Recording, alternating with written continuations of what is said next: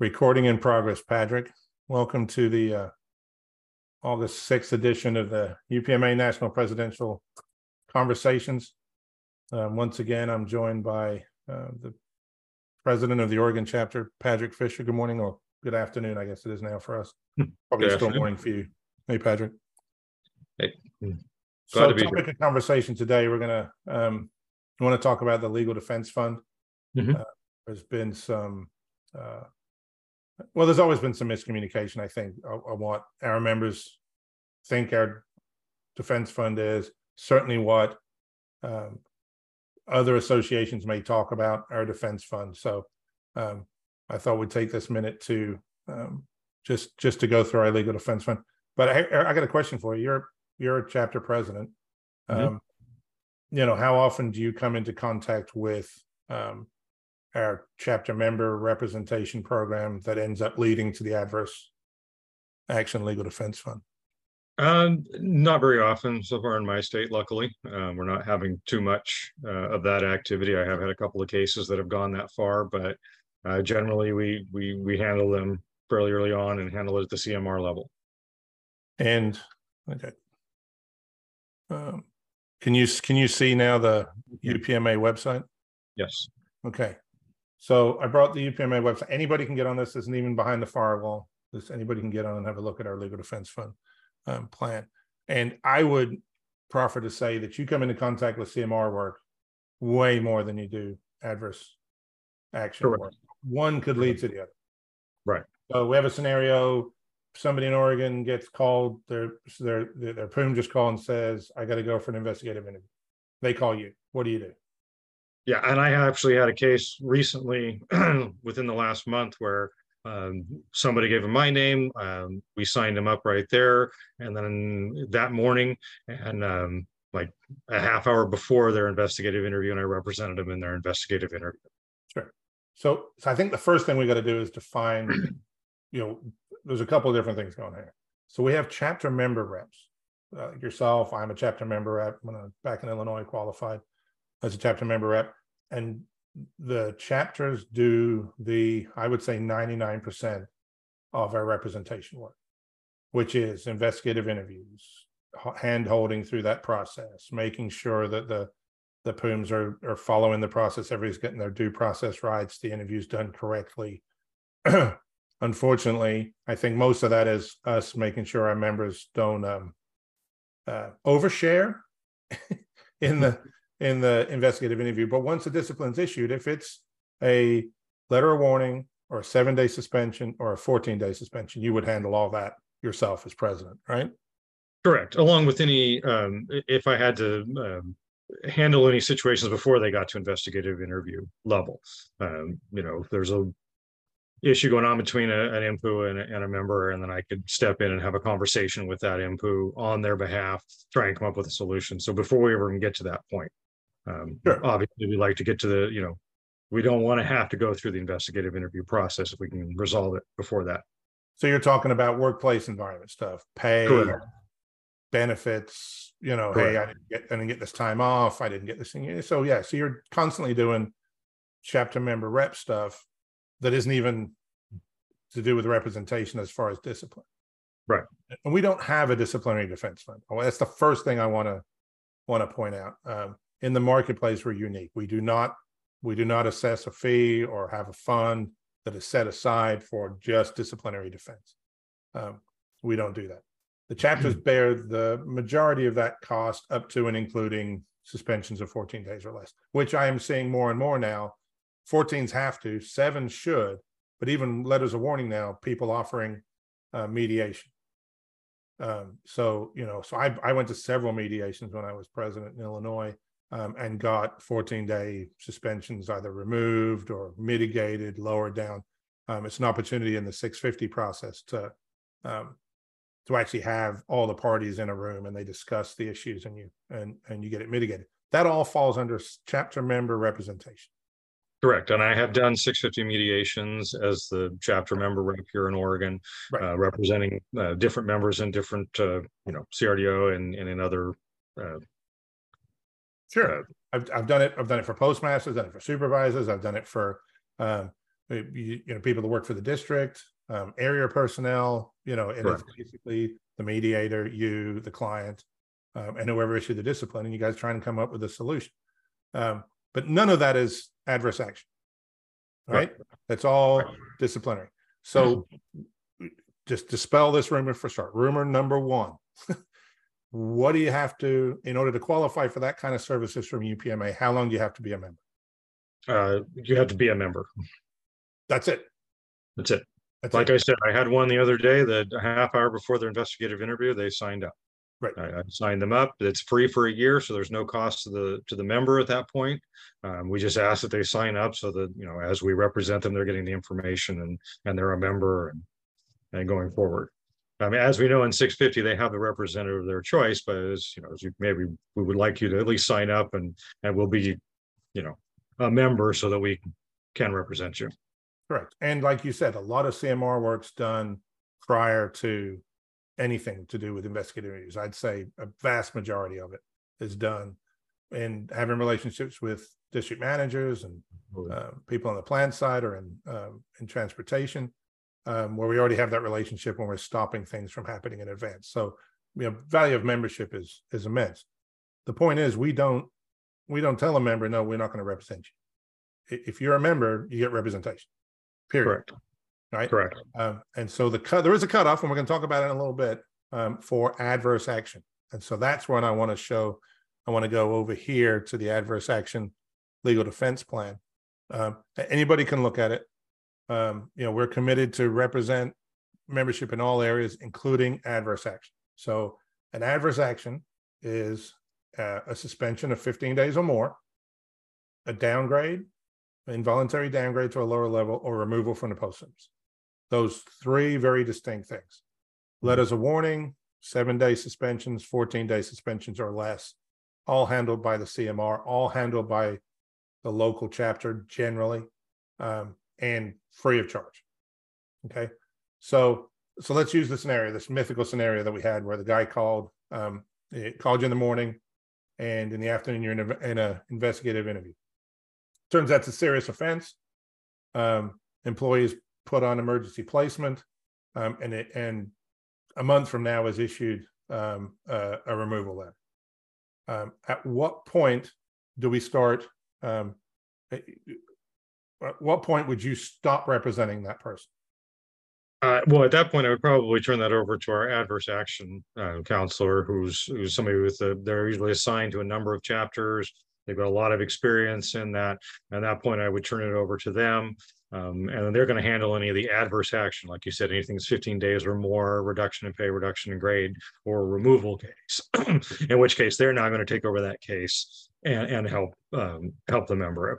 Not that I wouldn't, if I had a case and had things I mean, those people are available to us. We, we consult with them all the time on how we should proceed forward on certain cases, but officially I would turn it over to them when it became an adverse action. Right. And we don't know it's going to be an adverse action when we go to the um, investigative interview. So Right. adverse action counselors don't go to investigative interviews very much, if ever. Right? That's CMRs. That's our trained CMRs. Right. The point at which we bring an adverse action counselor in or a lawyer, which we're going to talk about in a little bit, would be after the discipline, you know, the, the adverse action is issued. Mhm. And I've had cases both ways. I'm going to stop sharing this for just a sec. I've had cases both ways where at that point, the adverse action counselor says, send me the file, I'm going to take it from here. And I've had cases where the um, the CMR in the chapter has, has, has, while they're consulting with the adverse action counselor, has taken it forward. Usually the next step then would be um, uh, the 650 mediation, where recommendation always is you go to 650 mediation. So let's say, for instance, I'm your adverse action counselor, you give me a case, it's a 30 day suspension, and you're experienced enough. I'm gonna say, you know what, you go, you go, To, what's, we're gonna get the 650 mediation, and you can go to the 650 mediation. How many of those have you been to? Um, probably three or four mediations. And now they're all, you know, excuse me, they're all Zoom meetings now, which is a little unfortunate. but, rate, but Yeah. it is what it is. And Right. what does that cost the member when you do that? Uh, it doesn't cost them anything. Doesn't Zero dollars for you to go to the meeting. Zero dollars. There's, there's zero, zero cost.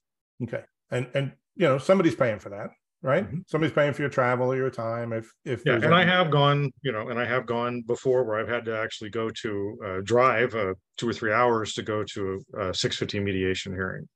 Uh, one of my first ones I did was like a three hour drive away.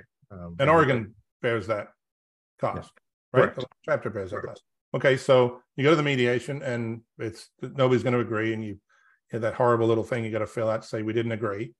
Um, and then it- you, appeal it to the issuer, right? And I say as my adverse, as the adverse action counsel, go ahead, Padric, you can appeal it to the issuer.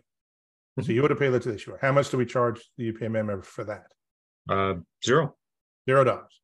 Yep. So it's an adverse action and they just joined up. And right now you are appealing, uh, let's say a removal to the issuer. Mhm. Right? And then, and then you get the denial at that point, then there's an appeal to the deciding official. Correct. At that point, I say, hey, you know what? Send the file to me. I'm going to take care of it. So I make the final appeal. I have the, the, uh, um, wherewithal to make the final appeal to the deciding official, and I get a good decision on a, let's say it's not a removal. We're going to end up with a 14 day suspension for a year, put them on their file, maybe give them some retraining. Done deal, taken care of. The deciding official thinks that's the appropriate um, remedy for this. How much did that cost UPMA member? Zero dollars. Zero dollars. You've Mhm. been through the CMR, chapter president, uh, experienced CMR. You've been to an adverse action counselor, most of who have thirty plus years of dealing with this kind of thing. You're a brand new member, it's cost you no money. Now let's use a different scenario. You've been a member for ten years, same scenario. Adverse action counselor gets to the deciding official, the deciding official says, no, we're not, mm, you know, it, I'm upholding the, the decision of the issuer. And you are going to be removed pending whatever date, they always put a thirty day caveat and so on. So then what happens?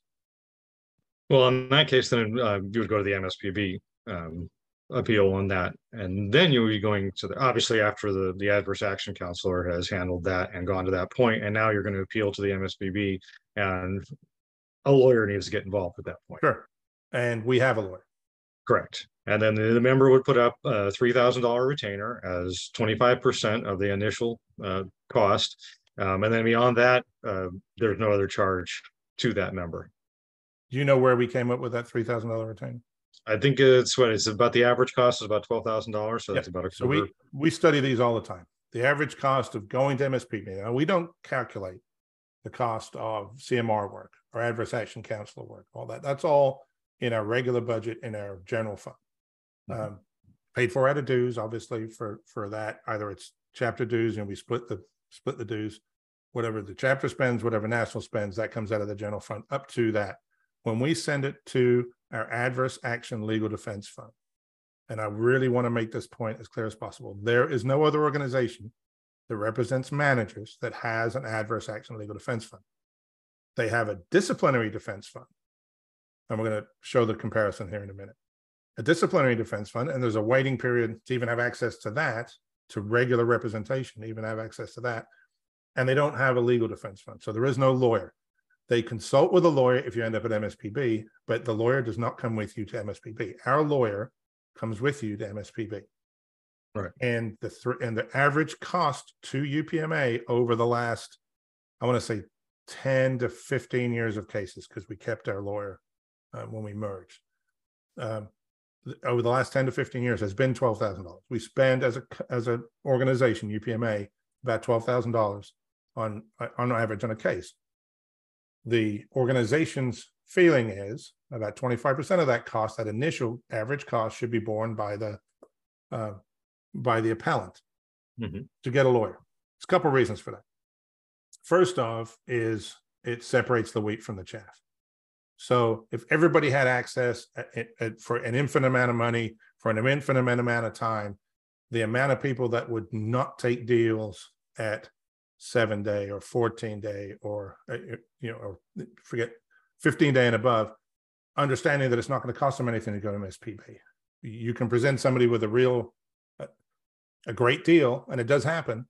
Um, Mhm. and then say, okay, well, you've got two choices. You don't want to take this deal. we've got to go to MSPB. It's a three thousand dollar retain.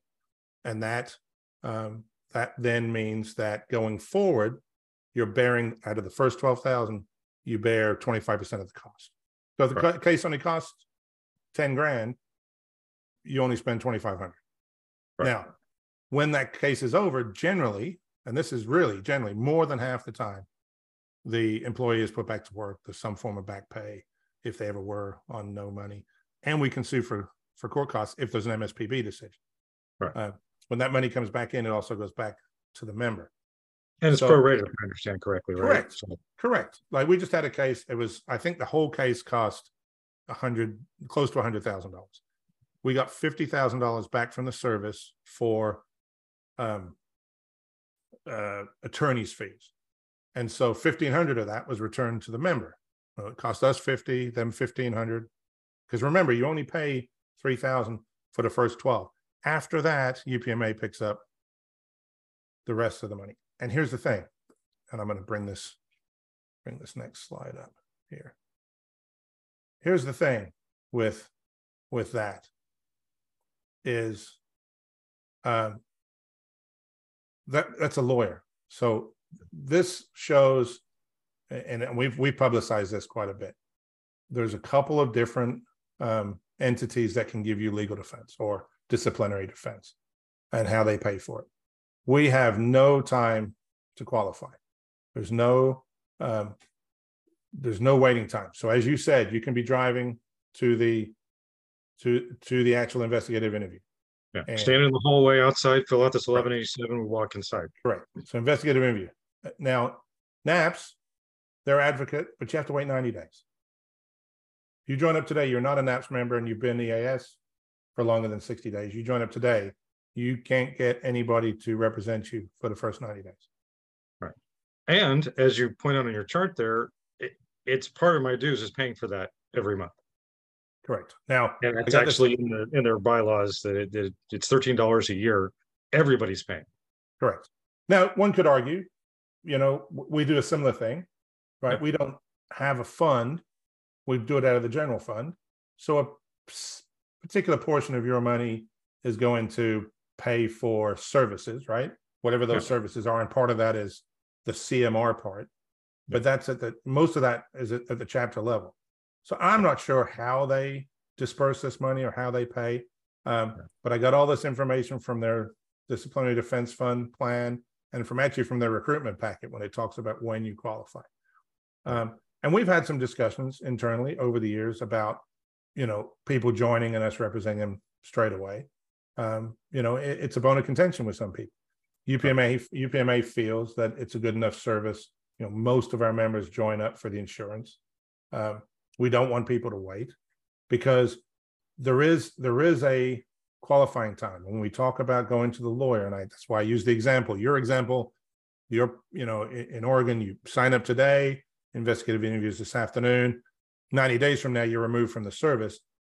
Um, you are not qualified for the lawyer, for our legal defense fund, because you have to be. For us to assist with that, for for us to assist with that.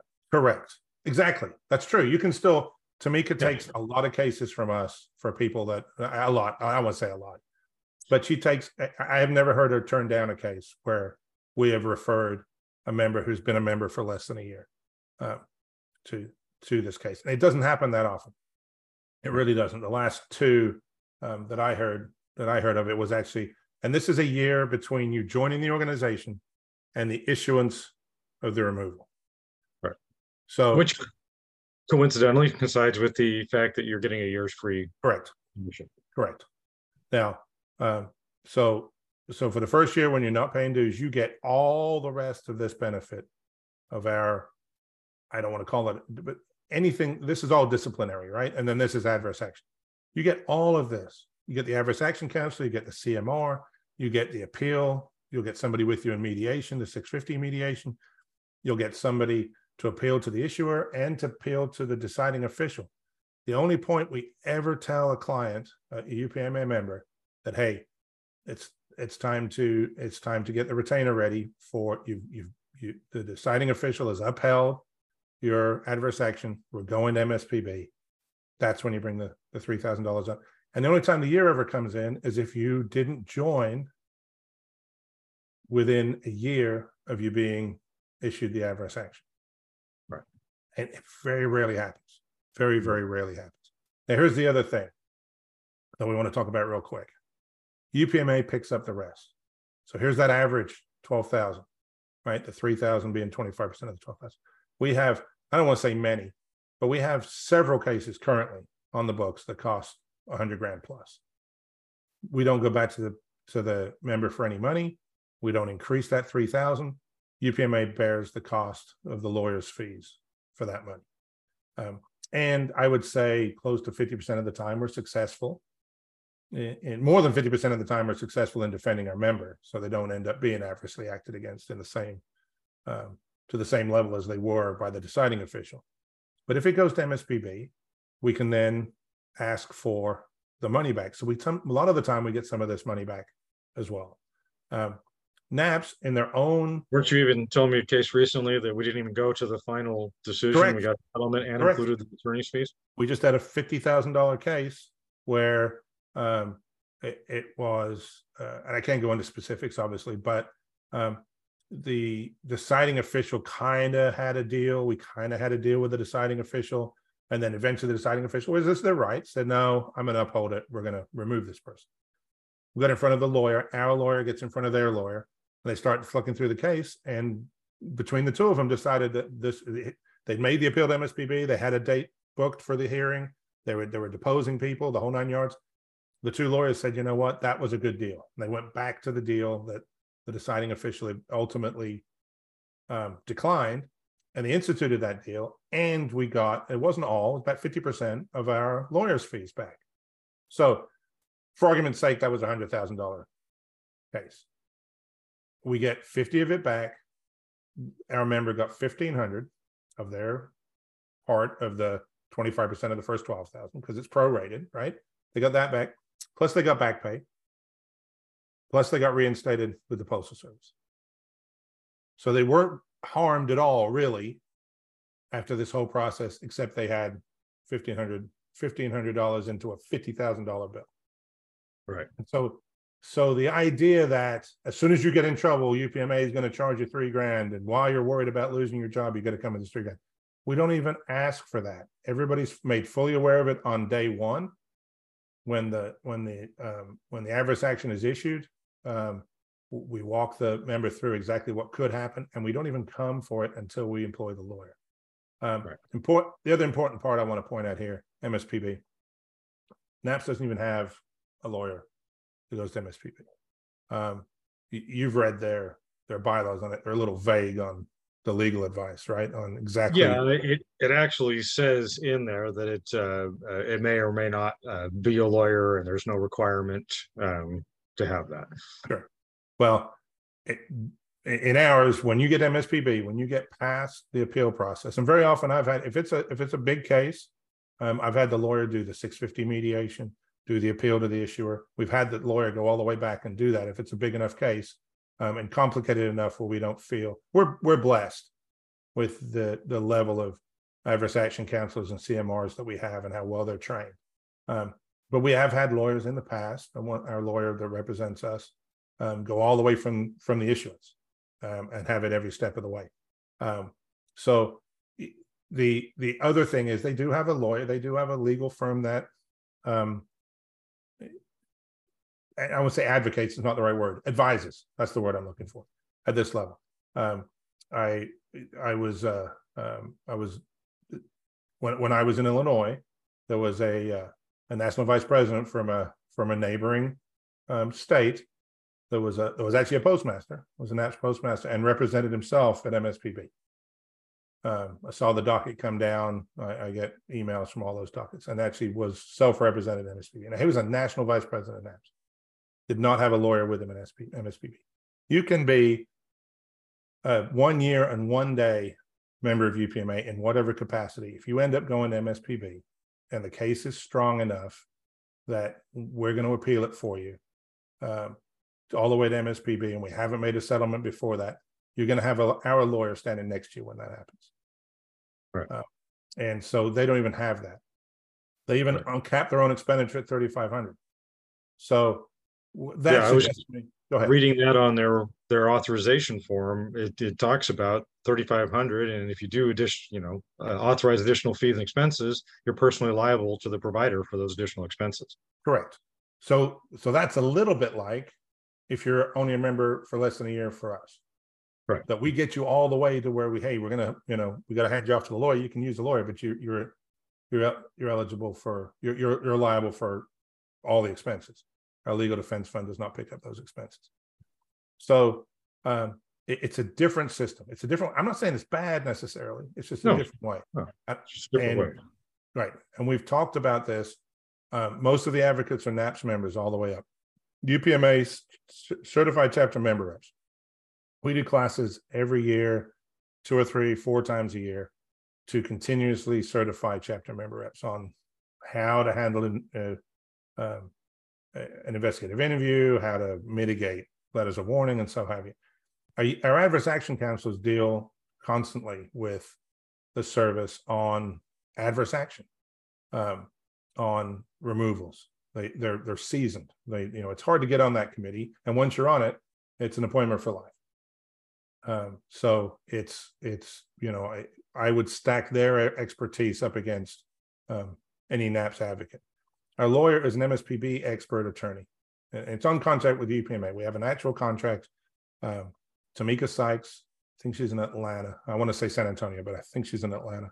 Um, and she sends me um, as a national president i see her bills every month um, where she's dealing directly with cases. NAPS doesn't have that. And she is with you every step of the way when it comes to um, adverse action. So i think we've we've established the difference in the two systems. Um, a- and, and at this point i just want to want to say to anybody who's thinking about joining a management association they both have value um, the the idea that one is better than the other, or it's horses for courses. When I was a supervisor, I was in NAPS um, 100%. As soon as I became a postmaster, I um, I joined the postmaster associations as well.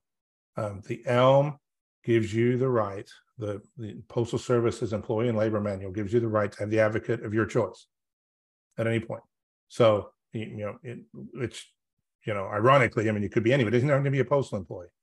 Yeah. Um, we And feel that no, yeah, eh, true, and we feel that our system um, is is set up where that you're going to get the best possible representation all the way through.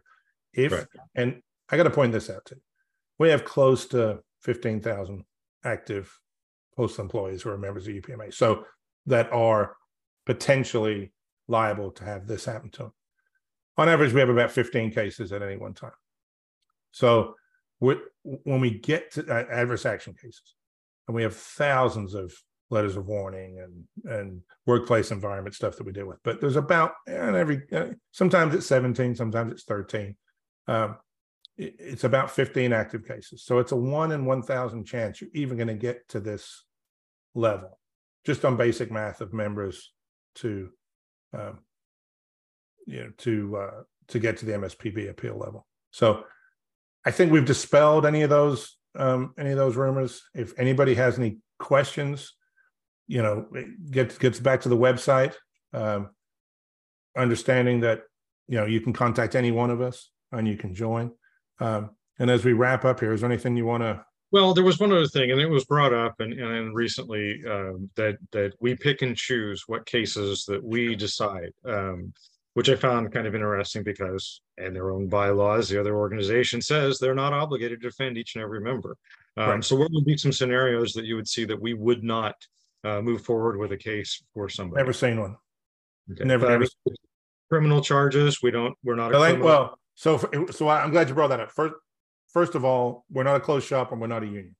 So the language that we're not um, obligated to represent everybody just by virtue of who they are is more to do with that than it is to do with um, picking and choosing cases. The um, the, the the advice I give everybody: if it's a criminal case, if you've stolen something, um, you know it's a criminal case. Um, we will deal with the administrative side of it. So if you get discipline or adverse action, you know, we can deal with the administrative side of it, but the criminal side of it, we're out. We are not criminal defense attorneys. We do not want to, we don't venture into that realm. Um, so we would decline to represent if if you've committed a crime. It actually says that on the form, if you've committed a crime. Um, the only other time that we've ever had a case, and the reason the language is in there, as part of the reason for the for this for the um, the the the members part of the pay is if we're negotiating good faith and we get a good faith offer to settle your case as a as an adversely acted upon member um, the only ever time it ever goes to the national executive board to look at is if the lawyer says this is the best deal we can get.